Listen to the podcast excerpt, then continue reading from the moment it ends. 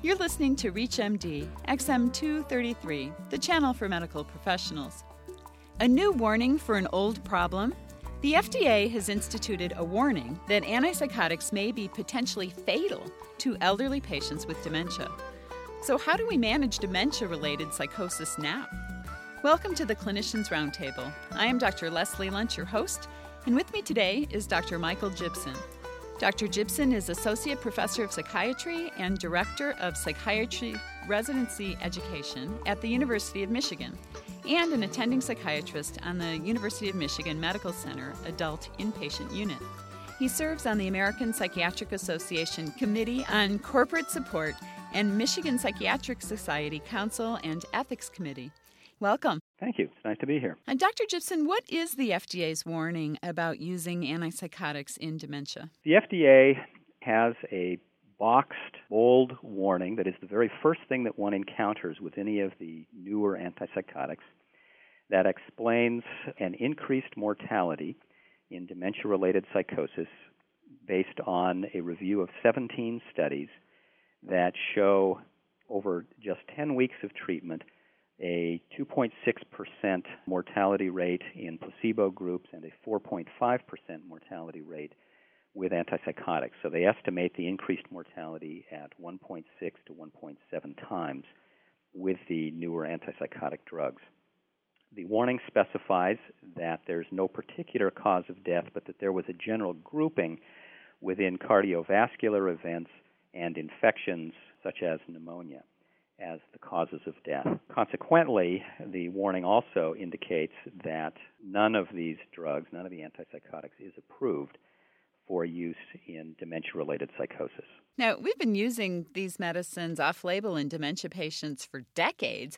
Uh, why is there a warning now? Well, that's an interesting question. Ironically, it's because one of the drug companies did a series of studies trying to get FDA approval for the use of its drug in dementia related psychosis. And when they began submitting those studies, a red flag went up and the FDA then went back and did a major review looking at published literature, looking at some proprietary data that were available, looking at some as yet unpublished studies. I'm not quite sure where um, or how they got a hold of those, but there were several unpublished studies included in their 17 studies that they referred to. And they uncovered this very concerning um, increase in mortality. Consequently, when they went public with this, there was a flurry of activity among other researchers to see if these findings could be corroborated in other settings and initially, there was some controversy about it. Particularly, there was a, a large Canadian retrospective study that did not find this effect. But as more and more data have come in, it's become clear that they are probably on the right track. 1.6 to 1.7 may be a little bit high. Most of the studies that have been done have brought in estimates ranging from 1.2, some of them go as high as 2 fold increase, but most of them have been around uh, 1.2 to to 1.6, so just a little bit lower than what the FDA study showed. But it appears that this is a, a real risk. It, it looks like the increased mortality is directly related to these drugs. Does not appear to be related to any one drug. The study that the FDA did included three different chemical classes of antipsychotics.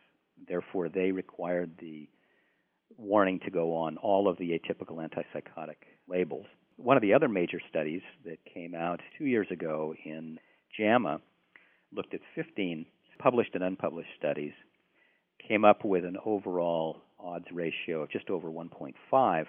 But one of the points that they made was that there didn't appear to be any difference between the newer drugs and the older drugs, that the older drugs also carried this risk. The FDA has not yet required that the older drugs have a warning label, but they are considering uh, requiring that as well. Thinking about how this might work, why do these medicines associated with an increased mortality? Could it just be that these are sicker patients and sicker patients die more than less sick patients and the medicines may be a red herring? Probably not, because these uh, include a lot of placebo controlled studies. And so you have randomized blinded studies and you know it's basically the same patients in the placebo group and in the active treatment group.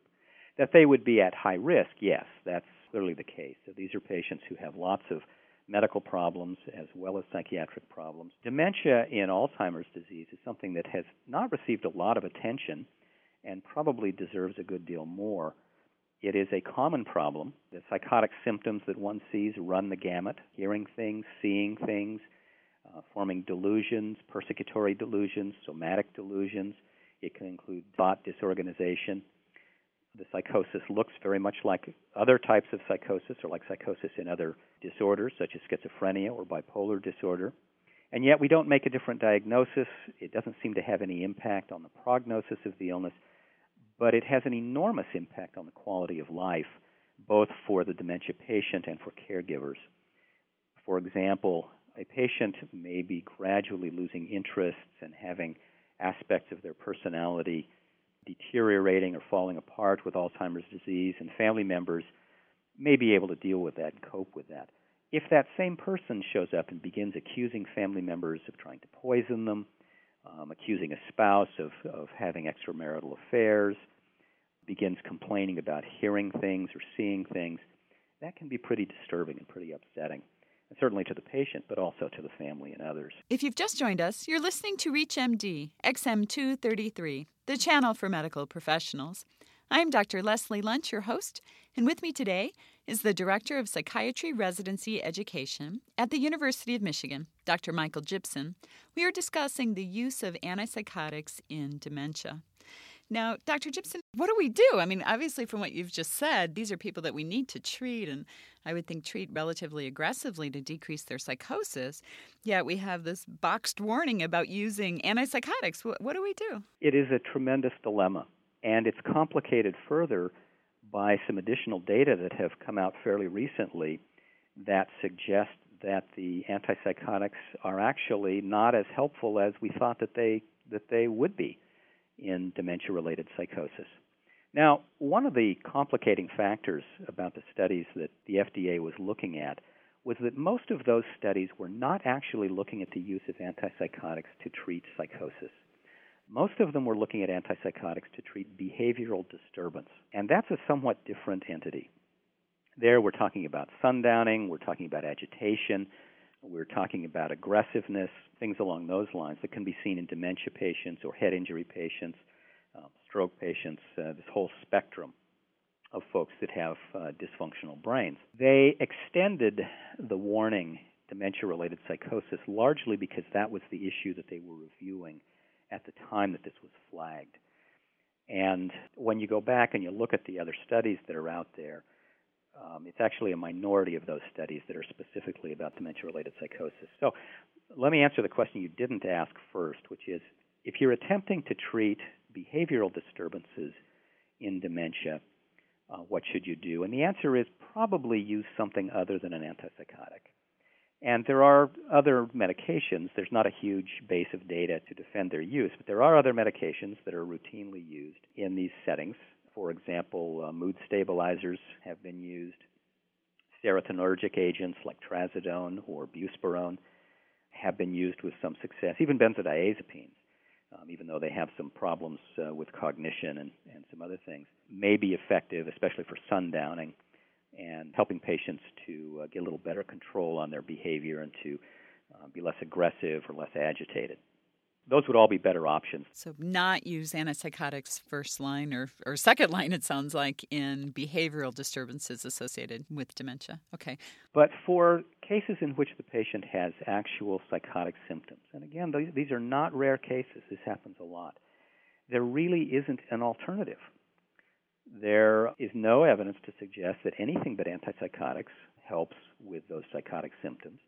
If one uses a sedating medication, one may simply get the patient to stop talking about these disturbing things, but that doesn't really address the issue and doesn't really help very much.